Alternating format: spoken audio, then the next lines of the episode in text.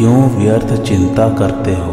किससे व्यर्थ डरते हो? कौन तुम्हें मार सकता है? आत्मा न पैदा होती है, न मरती है। जो हुआ, वह अच्छा ही हुआ। जो हो रहा है, वह अच्छा ही हो रहा है। जो होगा, वह भी अच्छा ही होगा। तुम भूत का पश्चाताप न करो, भविष्य की चिंता न करो। वर्तमान चल रहा है, वर्तमान में रहकर जीवन जीना ही सार्थक है। तुम्हारा क्या गया जो तुम रोते हो? तुम क्या लेकर आए थे जिसके खो जाने का तुम पश्चाताप करते हो? तुमने क्या पैदा किया था जिसका नाश हो गया? तुम कुछ भी लेकर नहीं आए। जो कुछ भी लिया, यहीं से लिया। जो कुछ दिया, यहीं पर दिया। खाली हाथ आए, खाली हाथ ही चले। जय श्री कृष्ण, मेरे सभी प्यारे कथा श्रोताओं को मेरा नाम है नमित अग्रवाल और स्वागत है आपका मेरे चैनल कथावाचक में। गीता का चौथा अध्याय चल रहा है। आइए आज की कथा आरंभ करते हैं। भगवान की शक्तियाँ अनंत हैं, अपार हैं। उनकी दिव्य शक्तियों में ऐश्वर्य शक्ति भी है और माधुर्य शक्ति भी। ऐश्वर्य शक्ति से भगवान ऐसे विचित्र और महान कार्य करते हैं जिनको दूसरा कोई कर ही नहीं सकता। ऐश्वर्य शक्ति के कारण उनमें जो महत्ता, विलक्षणता, अलौकिकता दिखती है, वह उनके सिवाय और किसी में देखने सुनने में नहीं आती। माधुर्य शक्ति में भगवान अपने ऐश्वर्य को भूल जाते हैं। भगवान को भी मोहित करने वाली माधुर्य शक्ति में एक मधुरता मिठास होती है, जिसके कारण भगवान बड़े मधुर और प्रिय लगते हैं। जब भगवान ग्वाल बालों के साथ खेलते हैं, तब माधुर्य शक्ति प्रकट रहती है। अगर उस समय ऐश्वर्य शक्ति प्रकट हो जाए तो सारा खेल बिगड़ जाए। ग्वाल बाल डर जाए और भगवान के साथ खेल भी न सके। ऐसे ही भगवान कहीं मित्र रूप से, कहीं पुत्र रूप से और कहीं पति रूप से प्रकट हो जाते हैं तो उस समय उनकी ऐश्वर्य शक्ति छिपी रहती है और माधुर्य शक्ति प्रकट रहती है। तात्पर्य है कि भगवान भक्तों के भावों के अनुसार उनको आनंद देने के लिए ही अपनी ऐश्वर्य शक्ति को छिपाकर माधुर्य शक्ति प्रकट कर देते हैं। जिस समय माधुर्य शक्ति प्रकट रहती है, उस समय ऐश्वर्य शक्ति प्रकट नहीं होती। और जिस समय ऐश्वर्य शक्ति प्रकट रहती है, उस समय माधुर्य शक्ति प्रकट नहीं होती। ऐश्वर्य शक्ति केवल तभी प्रकट होती है, जब माधुर्य भाव में कोई शंका पैदा हो जाए।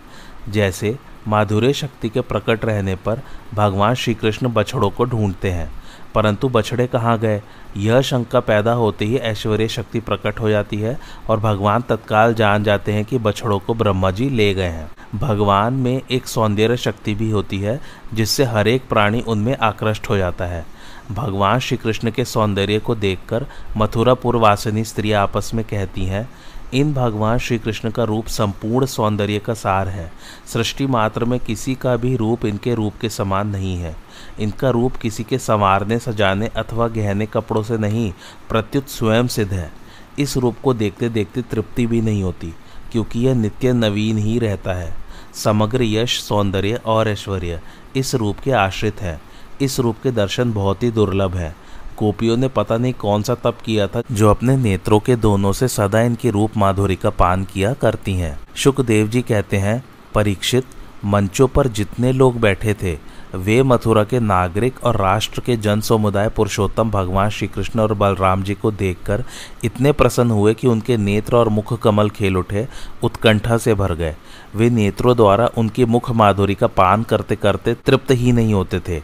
मानो वे उन्हें नेत्रों से पी रहे हों जिवा से चाट रहे हों, नासिका से सूंघ रहे हों और बुझाओं से पकड़कर हृदय से सटा रहे हों। भगवान श्री राम के सौंदर्य को देखकर विधेय राजा जनक भी विधेय अर्थात देह की शुद्ध बुद्ध से रहित हो जाते हैं और कहते हैं, वन में रहने वाले कोल भील भी भगवान के विग्रह को देखकर मुग्ध हो जाते हैं। प्रेमियों की तो बात ही क्या, वैर भाव रखने वाले राक्षस खरदूषण भी भगवान के विग्रह की सुंदरता को देखकर चकित हो जाते हैं और कहते हैं, भगवान के दिव्य सौंदर्य की ओर प्रेमी, विरक्त, ज्ञानी, मूर्ख, वैरी असुर और राक्षस तक सबका मन आकृष्ट हो जाता है। जो मनुष्य भगवान से विमुख रहते हैं, उनके सामने भगवान अपनी योग माया में छिपे रहते हैं और साधारण मनुष्य जैसे ही दिखते हैं। मनुष्य ज्यो ज्यो भगवान के सम्मुख होता जाता है त्यो त्यो भगवान उसके सामने प्रकट होते जाते हैं। इसी योग माया का आश्रय लेकर भगवान विचित्र विचित्र लीलाएँ करते हैं। योग माया का आश्रय लेकर ही भगवान रासलीला करते हैं। भगवत विमुख मूढ़ पुरुष के आगे दो पर्दे रहते हैं। एक तो अपनी मूर्ता का और दूसरा भगवान की योग माया का। अपनी मूर्ता रहने के कारण भगवान का प्रभाव साक्षात सामने प्रकट होने पर भी वह उसे समझ नहीं सकता। जैसे द्रौपदी का चीर हरण करने के लिए दुशासन अपना पूरा बल लगाता है, उसकी भुजाएँ थक जाती हैं, पर साड़ी का अंत नहीं आता। इस प्रकार भगवान ने सभी के भीतर अपना ऐश्वर्य साक्षात प्रकट कर दिया। परंतु अपनी मूर्ता के कारण दुशासन, दुर्योधन, कर्ण आदि पर इस बात का कोई असर ही नहीं पड़ा कि द्रौपदी के द्वारा भगवान को पुकारने मात्र से कितनी विलक्षणता प्रकट हो गई। एक स्त्री का चीर हरण भी नहीं कर सके तो और क्या कर सकते हैं?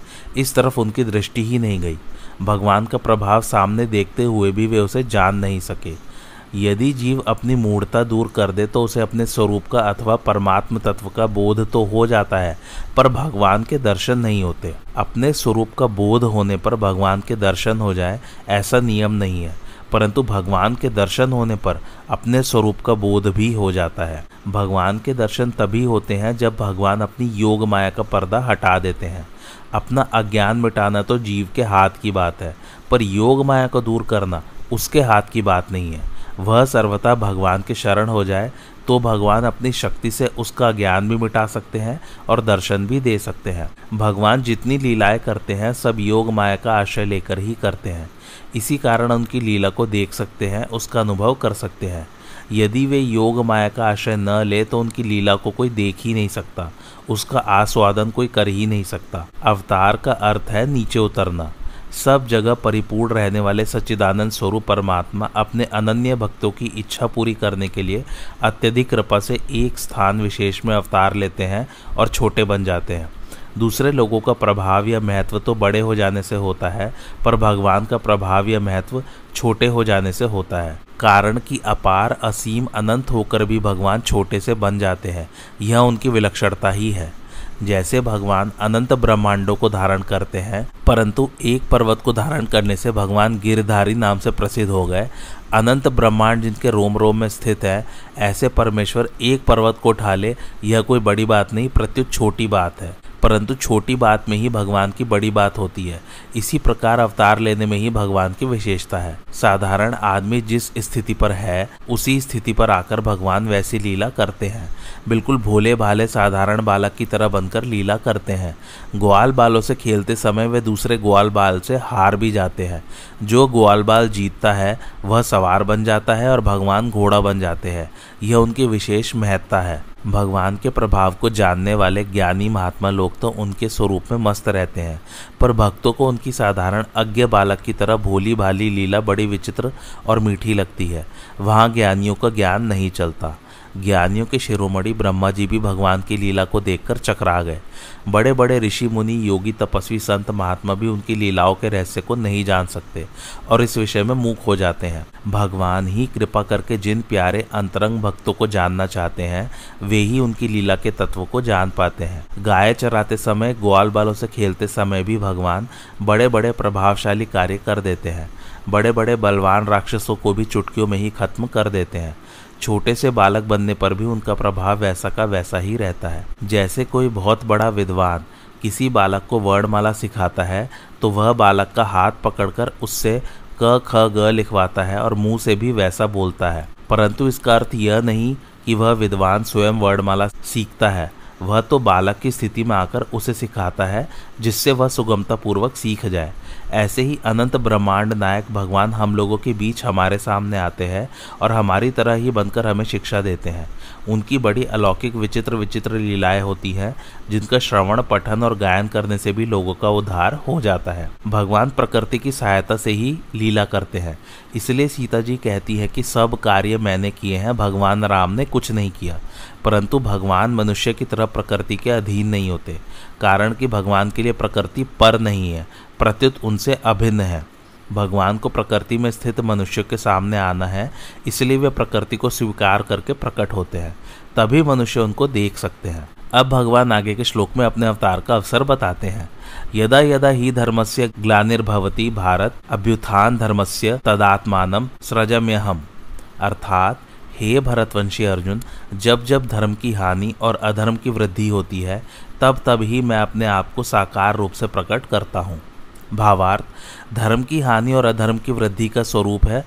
भगवत प्रेमी, धर्मात्मा, सदाचारी, निरपराध और निर्बल मनुष्यों पर नास्तिक, पापी, दुराचारी और बलवान मनुष्यों का अत्याचार बढ़ जाना तथा लोगों में सदगुण सदाचारों की अत्यधिक कमी और दुर्गुण दुराचारों की अत्यधिक वृद्धि हो जाना। यदा यदा पदों का तात्पर्य है कि जब जब आवश्यकता पड़ती है, तब तब भगवान अवतार लेते हैं।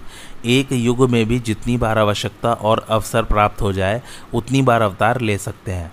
उदाहरणार्थ समुद्र मंथन के समय भगवान ने अजित रूप से समुद्र मंथन किया, कच्छप रूप से मंद्राचल को धारण किया तथा सहस्त्र बाहु रूप से मंद्राचल को ऊपर से दबाकर रखा।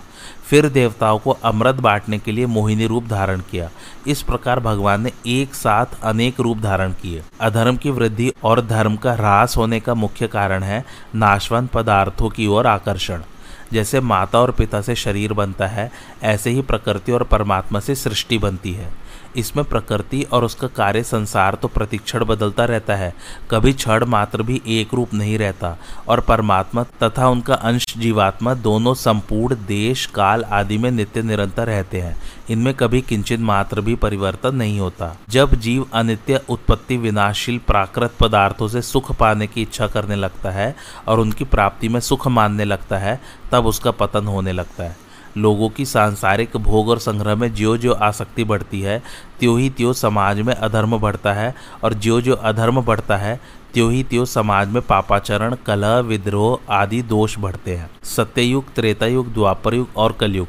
इन चारों युगों की ओर देखा जाए तो इनमें भी क्रमशः धर्म का ह्रास होता है। सत्य युग में धर्म के चारों चरण रहते हैं, त्रेता युग में धर्म के तीन चरण रहते हैं, द्वापर युग में धर्म के दो चरण रहते हैं और कलयुग में धर्म का केवल एक चरण शेष रहता है। जब युग की मर्यादा से भी अधिक धर्म का ह्रास हो जाता है, तब भगवान धर्म की पुनः स्थापना करने के लिए अवतार लेते हैं। जब जब धर्म की हानि और अधर्म की वृद्धि होती है, तब तब भगवान अवतार ग्रहण करते हैं। अतः भगवान के अवतार लेने का मुख्य प्रयोजन है धर्म की स्थापना करना और अधर्म का नाश करना।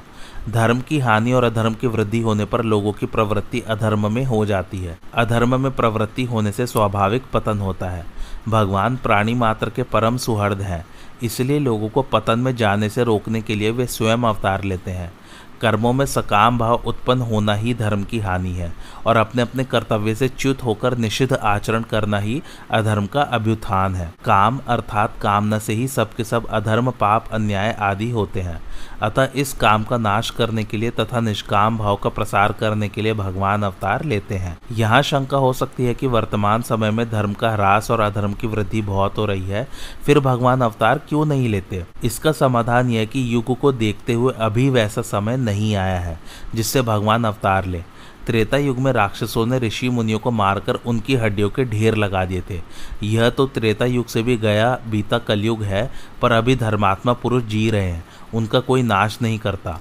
दूसरी एक बात और है, जब धर्म का ह्रास और अधर्म की वृद्धि होती है, तब भगवान की आज्ञा से संत इस पृथ्वी पर आते हैं अथवा यहीं से विशेष साधक पुरुष प्रकट हो जाते हैं और धर्म की स्थापना करते हैं।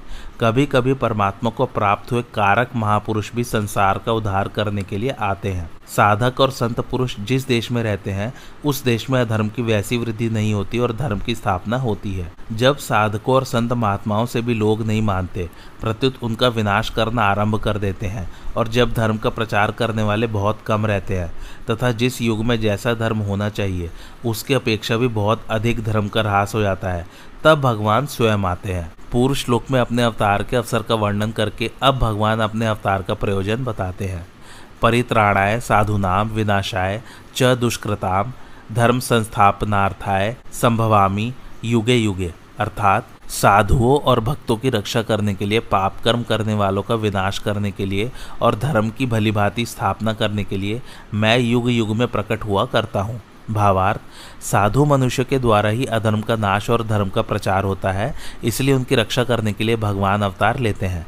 दूसरों का हित करना ही जिनका स्वभाव है, और जो भगवान के नाम, रूप, गुण, प्रभाव, लीला आदि का श्रद्धा प्रेम पूर्वक स्मरण, कीर्तन आदि करते हैं और लोगों में भी इसका प्रचार करते हैं, ऐसे भगवान के आश्रित भक्तों के लिए यहाँ साधु नाम पद आया है, जिसका एकमात्र परमात्म प्राप्ति का उद्देश्य है, वह साधु है, और जिसका नाशवान संसार का उद्देश्य है वह असाधु है। असत और परिवर्तनशील वस्तु में सद्भाव करने और उसे महत्व देने से कामनाएँ पैदा होती हैं। जो जो कामनाएँ नष्ट होती हैं त्यो त्यो साधुता आती है और जो जो कामनाएँ बढ़ती हैं त्यो त्यो साधुता लुप्त होती है। कारण कि असाधुता का मूल हेतु कामना ही है। साधुता से अपना उद्धार और लोगों का स्वतः उपकार होता है। साधु पुरुष के भाव और क्रियाओं में पशु, पक्षी, वृक्ष, पर्वत, मनुष्य, देवता, पितर, ऋषि, मुनि आदि सबका हित भरा रहता है। यदि लोग उसके मन के भावों को जान जाए तो वे उसके चरणों के दास बन जाए। इसके विपरीत यदि लोग दुष्ट पुरुष के मन के भाव को जान जाए तो दिन में कई बार लोगों से उसकी पिटाई हो। यहाँ शंका हो सकती है कि यदि भगवान साधु पुरुषों की रक्षा किया करते हैं तो फिर संसार में साधु पुरुष दुख पाते हुए क्यों देखे जाते हैं? इसका समाधान यह है कि साधु पुरुषों की रक्षा का तात्पर्य उनके भावों की रक्षा है। शरीर, धन संपत्ति, मान, बड़ाई आदि की रक्षा नहीं, कारण कि वे इन सांसारिक पदार्थों को महत्व नहीं देते। भगवान भी इन वस्तुओं को महत्व नहीं देते, क्योंकि सांसारिक पदार्थों को महत्व देने से ही असाधुता पैदा होती है। भक्तों में सांसारिक पदार्थों का महत्व उद्देश्य होता ही नहीं, तभी तो वे भक्त हैं। भक्त लोग प्रतिकूलता में विशेष प्रसन्न होते हैं, क्योंकि प्रतिकूलता से जितना आध्यात्मिक लाभ होता है, उतना किसी दूसरे साधन से नहीं होता। वास्तव में भक्ति भी प्रतिकूलता में ही बढ़ती है। सांसारिक राग आसक्ति से ही पतन होता है और प्रतिकूलता से वह राग टूटता है। इसलिए भगवान का भक्तों के लिए प्रतिकूलता भेजना भी वास्तव में भक्तों की रक्षा करना है। दुष्ट मनुष्य अधर्म का प्रचार और धर्म का नाश करते हैं, इसलिए उनका विनाश करने के लिए भगवान अवतार लेते हैं। जो मनुष्य कामना के अत्यधिक बढ़ने के कारण झूठ, कपट, छल, बेईमानी आदि दुर्गुण दुराचारों में लगे हुए हैं, जो निरपराध, सदगुण, सदाचारी साधुओं पर अत्याचार किया करते हैं, जो दूसरों का अहित करने में ही लगे रहते हैं, जो प्रवृत्ति और निवृत्ति को नहीं जानते भगवान और वेद शास्त्रों का विरोध करना ही जिनका स्वभाव हो गया है। ऐसे आसुरी संपत्ति में अधिक रचे पचे रहकर वैसा ही बुरा आचरण करने वाले मनुष्य को भगवान ने दुष्ट कहा है। भगवान अवतार लेकर ऐसे ही दुष्ट मनुष्यों का विनाश करते हैं। भगवान तो सब प्राणियों में सम है और उनका कोई वैरी नहीं है। फिर वे दुष्टों का विनाश क्यों करते हैं? यह शंका हो सकती है। इसका समाधान यह कि संपूर्ण प्राणियों के परम सुहर्द होने से भगवान का कोई वैरी नहीं है, परंतु जो मनुष्य भक्तों का अपराध करता है, वह भगवान का वैरी होता है। भगवान का एक नाम भक्त भक्तिमान है। अतः भक्तों को कष्ट देने वाले दुष्टों का विनाश स्वयं भगवान करते हैं। पाप का विनाश भक्त करते हैं और पापी का विनाश भगवान करते हैं। साधुओं का परित्राण करने में भगवान की जितनी कृपा है, उतनी ही कृपा दुष्टों का विनाश करने में भी है। विनाश करके भगवान उन्हें शुद्ध पवित्र बनाते हैं। संत महात्मा धर्म की स्थापना तो करते हैं, पर दुष्टों के विनाश का कार्य वे नहीं करते। दुष्टों का विनाश करने का कार्य भगवान अपने हाथ में रखते हैं। जैसे साधारण मलहम पट्टी करने का काम तो कंपाउंडर करता है, पर बड़ा ऑपरेशन करने का काम सिविल सर्जन खुद करता है, दूसरा नहीं। माता और पिता दोनों समान रूप से बालक का हित चाहते हैं। बालक पढ़ाई नहीं करता उदंडता करता है तो उसको माता भी समझाती है और पिता भी समझाते हैं। बालक अपनी उदंडता न छोड़े तो पिता उसे मारते पीटते हैं। परंतु बालक जब घबरा जाता है, तब माता पिता को मारने पीटने से रोकती है। यद्यपि माता पतिव्रता है, पति का अनुसरण करना उसका धर्म है, तथापि इसका यह अर्थ नहीं कि पति बालक को मारे तो वह भी साथ में मारने लग जाए। यदि वह ऐसा करे तो बालक बेचारा कहाँ जाएगा? बालक की रक्षा करने में उसका पातिव्रत धर्म नष्ट नहीं होता। कारण कि वास्तव में पिता भी बालक को मारना पीटना नहीं चाहते, प्रत्युत उसके दुर्गुण दुराचारों को दूर करना चाहते हैं। इसी तरह भगवान पिता के समान है और उनके भक्त माता के समान।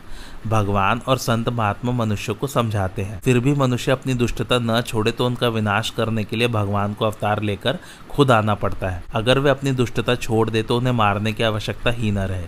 निर्गुण ब्रह्मा प्रकृति माया, अज्ञान आदि का विरोधी नहीं है। प्रत्युत उनको सत्ता, स्फूर्ति देने वाला तथा उनका पोषक है। तात्पर्य यह कि प्रकृति, माया आदि में जो कुछ सामर्थ्य है, वह सब उस निर्गुण ब्रह्मा की ही है। इसी तरह सगुण भगवान भी किसी जीव के साथ द्वेष, वैर्य, विरोध नहीं रखते। प्रत्युत समान रीति से सबको सामर्थ्य देते हैं, उनका पोषण करते हैं। इतना ही नहीं, भगवान की रची हुई पृथ्वी भी रहने के लिए सबको बराबर स्थान देती है। उसका यह पक्षपात नहीं है कि महात्मा को तो विशेष स्थान दे, पर दुष्ट को स्थान न दे। ऐसे ही अन्न सबकी भूख बराबर मिटाता है, जल सबकी प्यास समान रूप से मिटाता है। वायु सबको प्राणवायु एक सी देती है, सूर्य सबको प्रकाश एक सा देता है आदि। यदि पृथ्वी, अन्न, जल आदि दुष्टों को स्थान, अन्न, जल आदि देना बंद कर दें तो दुष्ट जी ही नहीं सकते। इस प्रकार जब भगवान के विधान के अनुसार चलने वाले पृथ्वी, अन्न, जल, वायु, सूर्य आदि में भी इतनी उदारता समता है, तब इस विधान के विधायक, अर्थात भगवान में कितनी विलक्षणता, उदारता समता होगी, वे तो उदारता के भंडार ही हैं। यदि भगवान और उनके विधान की ओर थोड़ा सा भी दृष्टिपात किया जाए तो मनुष्य गदगद हो जाए और भगवान के चरणों में उसका प्रेम हो जाए। भगवान का दुष्ट पुरुषों से विरोध नहीं है, प्रत्युत उनके दुष्कर्मों से विरोध है। कारण कि वे दुष्कर्म संसार का तथा उन दुष्टों का भी अहित करने वाले हैं। भगवान सर्व सुहृद हैं, अतः वे संसार का तथा उन दुष्टों का भी हित करने के लिए ही दुष्टों का विनाश करते हैं। उनके द्वारा जो दुष्ट मारे जाते हैं, उनको भगवान अपने ही धाम में भेज देते हैं। यह उनकी कितनी विलक्षण उदारता है। यहाँ यह प्रश्न हो सकता है कि अगर हम पाप कर्म ही करते रहें तो क्या हमें भी मारने के लिए भगवान को आना पड़ेगा? अगर ऐसी बात है तो भगवान के द्वारा मरने से हमारा कल्याण हो ही जाएगा। फिर जिनमें संयम करना पड़ता है, ऐसे श्रम साधे सदगुण सदाचार का पालन क्यों करें? इसका उत्तर यह है कि वास्तव में भगवान उन्हीं पापियों को मारने के लिए आते हैं, जो भगवान के सिवाय दूसरे किसी से मर ही नहीं सकते। दूसरी बात, शुभ कर्मों में जितना लगेंगे, उतना तो पुण्य हो ही जाएगा। पर अशुभ कर्मों में लगे रहने से यदि बीच में ही मर जाएँगे, अथवा कोई दूसरा मार देगा तो मुश्किल हो जाएगी। भगवान के हाथों मरकर मुक्ति पाने की लालसा कैसे पूरी होगी? इसलिए अशुभ कर्म करने ही नहीं चाहिए। निष्काम भाव का उपदेश, आदेश और प्रचार ही धर्म की स्थापना है। कारण कि निष्काम भाव की कमी से और असत वस्तु को सत्ता देकर उसे महत्व देने से ही अधर्म बढ़ता है, जिससे मनुष्य दुष्ट स्वभाव वाले हो जाते हैं। इसलिए भगवान अवतार लेकर आचरण के द्वारा निष्काम भाव का प्रचार करते हैं। निष्काम भाव के प्रचार से धर्म की स्थापना स्वतः हो जाती है। धर्म का आश्रय भगवान है। इसलिए शाश्वत धर्म की संस्थापना करने के लिए भगवान अवतार लेते हैं। संस्थापना करने का अर्थ है सम्यक स्थापना करना। तात्पर्य है कि धर्म का कभी नाश नहीं होता, केवल ह्रास होता है। धर्म का ह्रास होने पर भगवान पुनः उसकी अच्छी तरह स्थापना करते हैं। आवश्यकता पड़ने पर भगवान प्रत्येक युग में अवतार लेते हैं। एक युग में जितनी बार ज़रूरत पड़ती है, उतनी बार भगवान अवतार लेते हैं। कारक, पुरुष और संत महात्माओं के रूप में भी भगवान का अवतार हुआ करता है। जो महापुरुष भगवान को प्राप्त हो चुके हैं और भगवत धाम में विराजते हैं, वे कारक पुरुष कहलाते हैं। भगवान और कारक पुरुष का अवतार तो नैमित्तिक है, पर संत महात्माओं का अवतार नित्य माना गया है। यहाँ शंका होती है कि भगवान तो सर्वसमर्थ हैं, फिर संतों की रक्षा करना, दुष्टों का विनाश करना और धर्म की स्थापना करना, ये काम क्या वे अवतार लिए बिना नहीं कर सकते? इसका समाधान यह है कि भगवान अवतार लिए बिना ये काम नहीं कर सकते, ऐसी बात नहीं है। यद्यपि भगवान अवतार लिए बिना अनायास ही सब कुछ कर सकते हैं और करते भी रहते हैं, तथापि जीवों पर विशेष कृपा करके उनका कुछ और हित करने के लिए भगवान स्वयं अवतीर्ण होते हैं। भगवान जीवों पर विशेष कृपा करने के लिए अपने को मनुष्य रूप में प्रकट करते हैं और ऐसी लीलाएँ करते हैं जिन्हें सुनकर जीव भगवत परायण हो जाए। अवतार काल में भगवान के दर्शन, स्पर्श, वार्तालाप आदि से भविष्य में उनकी दिव्य लीलाओं के श्रवण, चिंतन और ध्यान से तथा उनके उपदेशों के अनुसार आचरण करने से लोगों का सहज ही उद्धार हो जाता है। इस प्रकार लोगों का सदा उद्धार होता ही रहे, ऐसी एक रीति भगवान अवतार लेकर ही चलाते हैं। भगवान के कई ऐसे प्रेमी भक्त हैं जो भगवान के साथ खेलना चाहते हैं, उनके साथ रहना चाहते हैं। उनकी इच्छा पूरी करने के लिए भी भगवान अवतार लेते हैं और उनके सामने आकर उनके समान बनकर खेलते हैं। जिस युग में जितना कार्य आवश्यक होता है, भगवान उसी के अनुसार अवतार लेकर उस कार्य को पूरा करते हैं। इसलिए भगवान के अवतारों में तो भेद होता है, पर स्वयं भगवान में कोई भेद नहीं होता। भगवान सभी अवतारों में पूर्ण है और पूर्ण ही रहते हैं। भगवान के लिए न तो कोई कर्तव्य है और न उन्हें कुछ पाना ही शेष है। फिर भी वे समय समय पर अवतार लेकर केवल संसार का हित करने के लिए सब कर्म करते हैं। इसलिए मनुष्य को भी केवल दूसरों के हित के लिए कर्तव्य कर्म करने चाहिए। अर्जुन के प्रश्न के उत्तर में भगवान ने मनुष्य के जन्म और अपने जन्म में तीन बड़े अंतर बताए हैं। पहला, जानने में अंतर। मनुष्य के और भगवान के बहुत से जन्म हो चुके हैं। उन सब जन्मों को मनुष्य तो नहीं जानते, पर भगवान जानते हैं। दूसरा, जन्म में अंतर। मनुष्य प्रकृति के परवश होकर अपने किए हुए पाप पुण्यों का फल भोगने के लिए और फल भोग पूर्वक परमात्मा की प्राप्ति करने के लिए जन्म लेता है। पर भगवान अपनी प्रकृति को अधीन करके स्वाधीनता पूर्वक अपनी योग माया से स्वयं प्रकट होते हैं। तीसरा, कार्य में अंतर। साधारणतः मनुष्य अपनी कामनाओं की पूर्ति के लिए कार्य करते हैं, जो कि मनुष्य जन्म का ध्येय नहीं है, पर भगवान केवल मात्र जीवों के कल्याण के लिए कार्य करते हैं। अर्जुन के प्रश्न के उत्तर में भगवान ने अपने जन्म की दिव्यता का वर्णन आरंभ किया था। अब अपनी ओर से निष्काम कर्म का तत्व बताने के उद्देश्य से अपने जन्म की दिव्यता के साथ साथ अपने कर्म की दिव्यता को जानने का भी महात्म्य बताते हैं। जन्म, कर्म, च, मे, दिव्यमेवम, यो, वेत्ति, तत्वतः त्यक्तवा देहम पुनर्जन्म नैति मामेति सोर्जुन अर्थात, हे अर्जुन, मेरे जन्म और कर्म दिव्य हैं। इस प्रकार मेरे जन्म और कर्म को जो मनुष्य तत्व से जान लेता है, अर्थात दृढ़ता पूर्वक मान लेता है, वह शरीर का त्याग करके पुनर्जन्म को प्राप्त नहीं होता, प्रत्युत मुझे प्राप्त होता है। भावार्थ, भगवान जन्म मृत्यु से सर्वथा अतीत, अजन्मा और अविनाशी है। उनका मनुष्य रूप में अवतार साधारण मनुष्यों की तरह नहीं होता। वे कृपा पूर्वक मात्र जीवों का हित करने के लिए स्वतंत्रता पूर्वक मनुष्य आदि के रूप में जन्म धारण की लीला करते हैं। उनका जन्म कर्मों के परवश नहीं होता। वे अपनी इच्छा से ही शरीर धारण करते हैं। भगवान का साकार विग्रह जीवों के शरीरों की तरह हाड़ मास का नहीं होता। जीवों के शरीर तो पाप पुण्य में अनित्य, रोगग्रस्त, लौकिक, विकारी, पाँच भौतिक और रजवीर्य से उत्पन्न होने वाले होते हैं।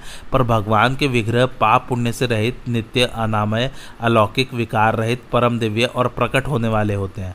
अन्य जीवों की अपेक्षा तो देवताओं के शरीर भी दिव्य होते हैं, पर भगवान का शरीर उनसे भी अत्यंत विलक्षण होता है, जिसका देवता लोग भी सदा ही दर्शन चाहते रहते हैं। भगवान जब श्री राम तथा श्री कृष्ण के रूप में इस पृथ्वी पर आए, तब वे माता कौशल्या और देवकी के गर्भ से उत्पन्न नहीं हुए। पहले उन्हें अपने शंख चक्र गदा पद्मधारी स्वरूप का दर्शन देकर, फिर वे माता की प्रार्थना पर बाल रूप में लीला करने लगे। भगवान श्री कृष्ण के लिए आया है, माता देवकी ने कहा, विश्वात्मन शंख, चक्र, गदा और पद्म की शोभा से युक्त इस चार भुजाओं वाले अपने अलौकिक दिव्य रूप को अब छिपा लीजिए। तब भगवान ने माता पिता के देखते देखते अपनी माया से तत्काल एक साधारण शिशु का रूप धारण कर लिया। जब भगवान श्री राम अपने धाम पधारने लगे, तब वे अंतर्धान हुए। जीवों के शरीरों की तरह उनका शरीर यहाँ नहीं रहा। प्रत्युत वे इसी शरीर से अपने धाम चले गए। महामती भगवान श्री राम ने पितामह ब्रह्मा जी के वचन सुनकर और तदनुसार निश्चय करके तीन भाइयों सहित अपने उसी शरीर से वैष्णव तेज में प्रवेश किया। भगवान श्री कृष्ण के लिए भी ऐसी ही बात आई है। धारणा और ध्यान के लिए अति मंगल रूप अपनी लोकाभिरामा मोहिनी मूर्ति को योग धारणा जनित अग्नि के द्वारा भस्म किए बिना ही भगवान ने अपने धाम में सशरीर प्रवेश किया। एक बार संकादी ऋषि बैकुंठ धाम में जा रहे थे। वहाँ भगवान के द्वारपालों ने उन्हें भीतर जाने से रोका। तब संकादी ने उन्हें श्राप दे दिया। अपने अनुचरों के द्वारा संकादी का अपमान हुआ जानकर भगवान स्वयं वहाँ पधारे। उस समय भगवान का दर्शन करने से उनकी बड़ी विलक्षण दशा हुई। उन्होंने भगवान के चरणों में प्रणाम किया। प्रणाम करने पर उन कमल नेत्र भगवान के चरण कमल के पराग से मिली हुई तुलसी मंजरी की वायु ने उनके नासिका छिद्रों में प्रवेश करके उन अक्षर परमात्मा में नित्य स्थित रहने वाले ज्ञानी महात्माओं के भी चित्त और शरीर को क्षुब्ध कर दिया। शब्द आदि विषयों में गंध कोई इतनी विलक्षण चीज़ नहीं है, जिसमें मन आकृष्ट हो जाए। पर भगवान के चरण कमलों की गंध से नित्य निरंतर परमात्मा स्वरूप में मग्न रहने वाले संकादिकों के चित्त में भी खलबली पैदा हो गई। कारण कि वह पृथ्वी की विकार रूप गंध नहीं थी, प्रत्युत दिव्य गंध थी। ऐसे ही भगवान के विग्रह की प्रत्येक वस्तु, वस्त्र आभूषण, आयुध आदि, दिव्य, चिन्मय और अत्यंत विलक्षण है। भगवान की लीलाओं को सुनने, पढ़ने, याद करने आदि से लोगों का अंतकरण निर्मल, पवित्र हो जाता है और उनका ज्ञान दूर हो जाता है। यह भगवान के कर्मों की दिव्यता है। ज्ञान स्वरूप भगवान शंकर, ब्रह्मा जी, संकादिक ऋषि, देवर्षि नारद आदि भी उनकी लीलाओं को गाकर और सुनकर मग्न हो जाते हैं। भगवान के अवतार के जो लीला स्थल है, उन स्थानों में आस्तिक भाव से, श्रद्धा प्रेम पूर्वक निवास करने से एवं उनका दर्शन करने से भी मनुष्य का कल्याण हो जाता है। तात्पर्य है कि भगवान मात्र जीवों का कल्याण करने के उद्देश्य से ही अवतार लेते हैं और लीलाएँ करते हैं। अतः उनकी लीलाओं को पढ़ने, सुनने से, उनका मनन, चिंतन करने से स्वाभाविक ही उस उद्देश्य की सिद्धि हो जाती है। अर्जुन ने भगवान से केवल उनके जन्म के विषय में पूछा था, परंतु यह भगवान ने अर्जुन के पूछे बिना अपनी तरफ़ से कर्म के विषय में कहना आरंभ कर दिया। इसमें भगवान का यह अभिप्राय प्रतीत होता है कि जैसे मेरे कर्म दिव्य है, वैसे तुम्हारे कर्म भी दिव्य होने चाहिए। कारण कि मनुष्य का जन्म तो दिव्य नहीं हो सकता, पर उसके कर्म अवश्य दिव्य हो सकते हैं, क्योंकि उसी के लिए उसका जन्म हुआ है। कर्मों में दिव्यता योग से आती है। जो कर्म बांधने वाले होते हैं, उनमें दिव्यता आने से वे ही कर्म मुक्ति देने वाले हो जाते हैं। कर्म दिव्य होने पर कर्ता एक तो उन कर्मों से बंधता नहीं, दूसरे वह पुराने कर्मों से भी नहीं बंधता, मुक्त हो जाता है, और तीसरे उसके द्वारा होने वाले कर्मों से दूसरों का भी हित स्वतः होता रहता है। गंभीरता पूर्वक विचार करके देखे तो उत्पत्ति विनाशील वस्तु के साथ अपना संबंध मानने से ही कर्मों में मलिनता आती है और वे बांधने वाले होते हैं।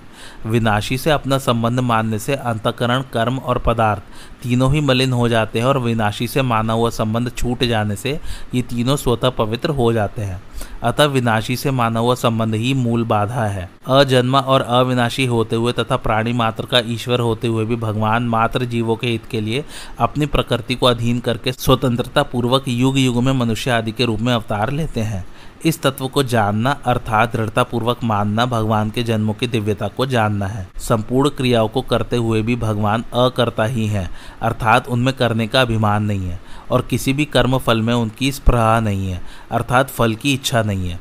इस तत्व को जानना भगवान के कर्मों की दिव्यता को जानना है। जैसे भगवान के जन्म में स्वाभाविक ही मात्र जीवों की हितैषिता और कर्म में निर्लिप्तता है, ऐसे ही मनुष्य में भी मात्र जीवों की हितैषिता और कर्म में निर्लिप्तता आ जाना ही वास्तव में भगवान के जन्म और कर्म के तत्व को जानना है। भगवान को त्रिलोकी में न तो कुछ करना शेष है और न कुछ पाना ही शेष है। फिर भी वे केवल जीव मात्र का उद्धार करने के लिए कृपा पूर्वक इस भूमंडल पर अवतार लेते हैं और तरह तरह की अलौकिक लीलाएँ करते हैं। उन लीलाओं को गाने से, सुनने से, पढ़ने से और उनका चिंतन करने से भगवान के साथ संबंध जुड़ जाता है। भगवान से संबंध जुड़ने पर संसार का संबंध छूट जाता है। संसार का संबंध छूटने पर पुनर्जन्म नहीं होता, अर्थात मनुष्य जन्म, मरण, रूप, बंधन से मुक्त हो जाता है। वास्तव में कर्म बंधन कारक नहीं होते। कर्मों में जो बांधने की शक्ति है, वह केवल मनुष्य की अपनी बनाई हुई है। कामना की पूर्ति के लिए राग पूर्वक अपने लिए कर्म करने से ही मनुष्य कर्मों से बंध जाता है। फिर जो जो कामना बढ़ती है त्यो त्यो वह पापों में प्रवृत्त होने लगता है। इस प्रकार उसके कर्म अत्यंत मलिन हो जाते हैं, जिससे वह बारंबार नीच योनियों और नरकों में गिरता रहता है। परंतु जब वह केवल दूसरों की सेवा के लिए निष्काम भावपूर्वक कर्म करता है, तब उसके कर्मों में दिव्यता, विलक्षणता आती चली जाती है। इस प्रकार कामना का सर्वथा नाश होने पर उसके कर्म दिव्य हो जाते हैं, अर्थात बंधन कारक नहीं होते। फिर उसके पुनर्जन्म का प्रश्न ही नहीं रहता। नाशवान कर्मों से अपना संबंध मानने के कारण नित्य प्राप्त परमात्मा भी अप्राप्त प्रतीत होते हैं। निष्काम भाव पूर्वक केवल दूसरों के हित के लिए संपूर्ण कर्म करने से मात्र कर्मों का प्रवाह केवल संसार की तरफ़ हो जाता है और नित्य प्राप्त परमात्मा का अनुभव हो जाता है। जीवों पर महान कृपा ही भगवान के जन्म में कारण है। इस प्रकार भगवान के जन्म की दिव्यता को जानने से मनुष्य की भगवान में भक्ति हो जाती है। भक्ति से भगवान की प्राप्ति हो जाती है। भगवान के कर्मों की दिव्यता को जानने से मनुष्य के कर्म भी दिव्य हो जाते हैं। अर्थात वे बंधन कारक न होकर खुद का और दूसरों का कल्याण करने वाले हो जाते हैं, जिससे संसार से संबंध विच्छेद पूर्वक भगवान की प्राप्ति हो जाती है। संपूर्ण कर्म आरंभ और समाप्त होने वाले हैं, और कर्म के फलस्वरूप जो कुछ प्राप्त होता है, वह भी अनित्य और नाशवान होता है, परंतु जीवात्मा नित्य निरंतर रहने वाला है। अतः वास्तव में स्वयं का कर्मों के साथ कोई संबंध है नहीं, प्रत्युत माना हुआ है। अतः संपूर्ण कर्मों को करते हुए भी उनके साथ अपना संबंध है ही नहीं। ऐसा अनुभव करे तो उसके कर्म दिव्य हो जाते हैं। यह कर्मों का तत्व है। यही कर्म योग है। क्रियाशील प्रकृति के साथ तादात्म्य होने के कारण मनुष्य मात्र में कर्म करने का वेग रहता है। वह क्षण मात्र भी कर्म के बिना नहीं रहता। संसार में वह देखता है कि कर्म करने से ही वस्तु की प्राप्ति होती है। इसी कारण वह परमात्मा की प्राप्ति भी कर्म के द्वारा ही करना चाहता है, परंतु यह उसकी महान भूल है। कारण कि नाशवान कर्मों के द्वारा नाशवान वस्तु की ही प्राप्ति होती है, अविनाशी की प्राप्ति नहीं होती। अविनाशी की प्राप्ति तो कर्मों से संबंध विच्छेद होने पर ही होती है। कर्मों से संबंध विच्छेद कर्म योग में सरलता से हो जाता है। कारण कि कर्म योग में स्थूल, सूक्ष्म और कारण, तीनों शरीरों से होने वाले संपूर्ण कर्म निष्काम भाव पूर्वक केवल संसार के हित के लिए होने से कर्मों का प्रवाह संसार की तरफ़ हो जाता है और अपना कर्मों से संबंध विच्छेद हो जाता है। यहाँ भगवान ने यह भाव प्रकट किया है कि मनुष्य कर्मों के द्वारा जिसकी सिद्धि चाहता है, वह परमात्म तत्व स्वतः सिद्ध है। स्वतः सिद्ध वस्तु के लिए करना कैसा? जो वस्तु प्राप्त है, उसे प्राप्त करना कैसा? करने से तो उस वस्तु की प्राप्ति होती है, जो पहले अप्राप्त थी। एक उत्पत्ति होती है और एक खोज होती है। उत्पत्ति उसकी होती है जिसकी स्वतंत्र सत्ता नहीं है, जिसका पहले अभाव है और बाद में जिसका विनाश हो जाता है। खोज उसकी होती है जिसकी स्वतंत्र सत्ता है, जो पहले से विद्यमान है और नित्य निरंतर रहता है। किंतु जो क्रिया और पदार्थ रूप संसार का महत्व मान लेने से छिप गया है, जब मनुष्य क्रियाओं और पदार्थों को केवल दूसरों की सेवा में लगा देता है, तब क्रिया पदार्थ रूप संसार से स्वतः संबंध विच्छेद और नित्य प्राप्त परमात्मा का साक्षात अनुभव हो जाता है। यही नित्य प्राप्त की खोज है। कर्तव्य कर्मों को न करके प्रमाद आलस्य करना और कर्तव्य कर्मों को करके उनके फल की इच्छा रखना, इन दोनों कारणों से मनुष्य को नित्य प्राप्त परमात्मा के अनुभव में बाधा लगती है। इस बाधा को दूर करने का उपाय है फल की इच्छा न रखकर दूसरों की सेवा के रूप से कर्तव्य कर्म करना। फल की इच्छा न रखकर कर्तव्य कर्म करने से कर्मों से संबंध विच्छेद हो जाता है। कर्मों से संबंध विच्छेद होते ही परमात्मा से हमारा जो स्वतः सिद्ध नित्य संबंध है, उसका अनुभव हो जाता है। निष्काम भाव से केवल दूसरों के हित के लिए कर्म करने पर अथवा भगवान के लिए कर्म करने पर वे कर्म दिव्य मुक्तिदायक हो जाते हैं, परंतु कामना पूर्वक अपने लिए किए गए कर्म मलिन बंधन कारक हो जाते हैं। कर्मों में कर्तृत्व का न होना ही दिव्यता है। अपने लिए कुछ न करने से कर्तृत्व नहीं रहता। भगवान की छोटी से छोटी तथा बड़ी से बड़ी प्रत्येक क्रिया लीला होती है। लीला में भगवान सामान्य मनुष्य जैसे क्रिया करते हुए भी निर्लिप्त रहते हैं। भगवान की लीला दिव्य होती है। यह दिव्यता देवताओं की दिव्यता से भी विलक्षण होती है। देवताओं की दिव्यता मनुष्य की अपेक्षा से होने के कारण सापेक्ष और सीमित होती है, पर भगवान की दिव्यता निरपेक्ष और असीम होती है। यद्यपि जीवन मुक्त तत्वज्ञ भगवत प्रेमी महापुरुषों की क्रियाएँ भी दिव्य होती है, तथापि वे भी भगवत लीला के समान नहीं होती। भगवान की साधारण लीला भी अत्यंत अलौकिक होती है। जैसे भगवान की रास लीला लौकिक दिखती है, पर उसको पढ़ने सुनने से साधक की काम वृत्ति का नाश हो जाता है। यह जगत भगवान का आदि अवतार है। तात्पर्य है कि भगवान ही जगत रूप से प्रकट हुए हैं। परंतु जीव ने भोगा शक्ति के कारण जगत को भगवत रूप से स्वीकार न करके नाशवान जगत रूप से ही धारण कर रखा है। इस धारणा को मिटाने के लिए साधक को दृढ़ता से ऐसा मानना चाहिए कि जो दिख रहा है वह भगवान का स्वरूप है और जो हो रहा है वह भगवान की लीला है। ऐसा मानने पर जगत जगत रूप से नहीं रहेगा और भगवान के सिवाय कुछ नहीं है, इसका अनुभव हो जाएगा। दूसरे शब्दों में संसार लुप्त हो जाएगा और केवल भगवान रह जाएँगे। कारण कि प्रत्येक वस्तु तथा व्यक्ति को भगवान का स्वरूप और प्रत्येक क्रिया को भगवत लीला मानने से भोगा शक्ति राग, द्वेष नहीं रहेंगे। भोगा शक्ति का नाश होने पर जो क्रियाएँ पहले लौकिक दिखती थी, वही क्रियाएँ अलौकिक भगवत लीला रूप से दिखने लगेंगी और जहाँ पहले भोगा शक्ति थी, वहाँ भगवत प्रेम हो जाएगा। भगवान जैसा रूप धारण करते हैं, उसी के अनुरूप लीला करते हैं। भगवान श्री कृष्ण उत्तंक ऋषि से कहते हैं, मैं धर्म की रक्षा और स्थापना के लिए तीनों लोकों में बहुत सी योनियों में अवतार धारण करके उन उन रूपों और वेशों द्वारा तदनुरूप बर्ताव करता हूँ। भृगुनंदन, जब मैं देव योनियों में अवतार लेता हूँ, तब देवताओं की ही भांति सारे आचार विचार का पालन करता हूँ, इसमें संशय नहीं है। जब मैं गंधर्व योनि में प्रकट होता हूँ, तब मेरे सारे आचार विचार गंधर्वों के ही समान होते हैं, इसमें संदेह नहीं है। जब मैं नाग योनि में जन्म ग्रहण करता हूँ, तब नागों की तरह बर्ताव करता हूँ। यक्षों और राक्षसों की योनियों में प्रकट होने पर मैं उन्हीं के आचार विचार का यथावत रूप से पालन करता हूँ। जब वे अर्चावतार अर्थात मूर्ति का रूप धारण करते हैं, तब वे मूर्ति की तरह ही अचल रहने की लीला करते हैं। अगर वे अचल नहीं रहेंगे तो वह अर्चावतार कैसे रहेगा? भगवान ने राम कृष्ण आदि रूपी धारण किए और मत्स्य कच्छप आदि रूप धारण किए। उन्होंने जैसा रूप धारण किया, वैसी ही लीला की। जैसे वरा अवतार में भगवान ने सुअर बनकर लीला की और वामन अवतार में ब्रह्मचारी ब्राह्मण बनकर लीला की। इससे साधक को यह समझना चाहिए कि अभी भी जो हो रहा है, वह सब भगवान की लीला ही हो रही है। भगवान के जन्म, कर्म की दिव्यता को जानने वाले कैसे होते हैं, इसका वर्णन आगे के श्लोक में करते हैं। वीत राग भय क्रोधा, मनमया मामोपाश्रिता बहवो, ज्ञान तपसा, पूता, मद भाव मागता। अर्थात, राग, भय और क्रोध से सर्वथा रहित, मुझमें तल्लीन, मेरे ही आश्रित तथा ज्ञान रूप, तप से पवित्र हुए बहुत से भक्त मेरे स्वरूप को प्राप्त हो चुके हैं। भावार्थ परमात्मा से विमुख होने पर नाशवान पदार्थों में राग हो जाता है। राग से फिर प्राप्त में ममता और अप्राप्त की कामना उत्पन्न होती है। राग वाले पदार्थों की प्राप्ति होने पर तो लोभ होता है, पर उनकी प्राप्ति में बाधा पहुँचने पर क्रोध होता है। यदि बाधा पहुँचाने वाला व्यक्ति अपने से अधिक बलवान हो और उस पर अपना वश न चल सकता हो, तथा समय पर वह हमारा अनिष्ट कर देगा। ऐसी संभावना हो तो भय होता है। इस प्रकार नाशवान पदार्थों के राग से ही भय, क्रोध, लोभ, ममता, कामना आदि सभी दोषों की उत्पत्ति होती है। राग के मिटने पर ये सभी दोष मिट जाते हैं। पदार्थों को अपना और अपने लिए न मानकर, दूसरों का दूसरों के लिए मानकर उनकी सेवा करने से राग मिटता है। कारण कि वास्तव में पदार्थ और क्रिया से हमारा संबंध है ही नहीं। आज की कथा यहीं समाप्त होती। कैसी लगी आप लोगों को मेरी कथा, मुझे कमेंट करके ज़रूर बताइए। और मेरे चैनल कथा वाचक को लाइक, शेयर और सब्सक्राइब ज़रूर कीजिए। थैंक्स फॉर वॉचिंग, धन्यवाद।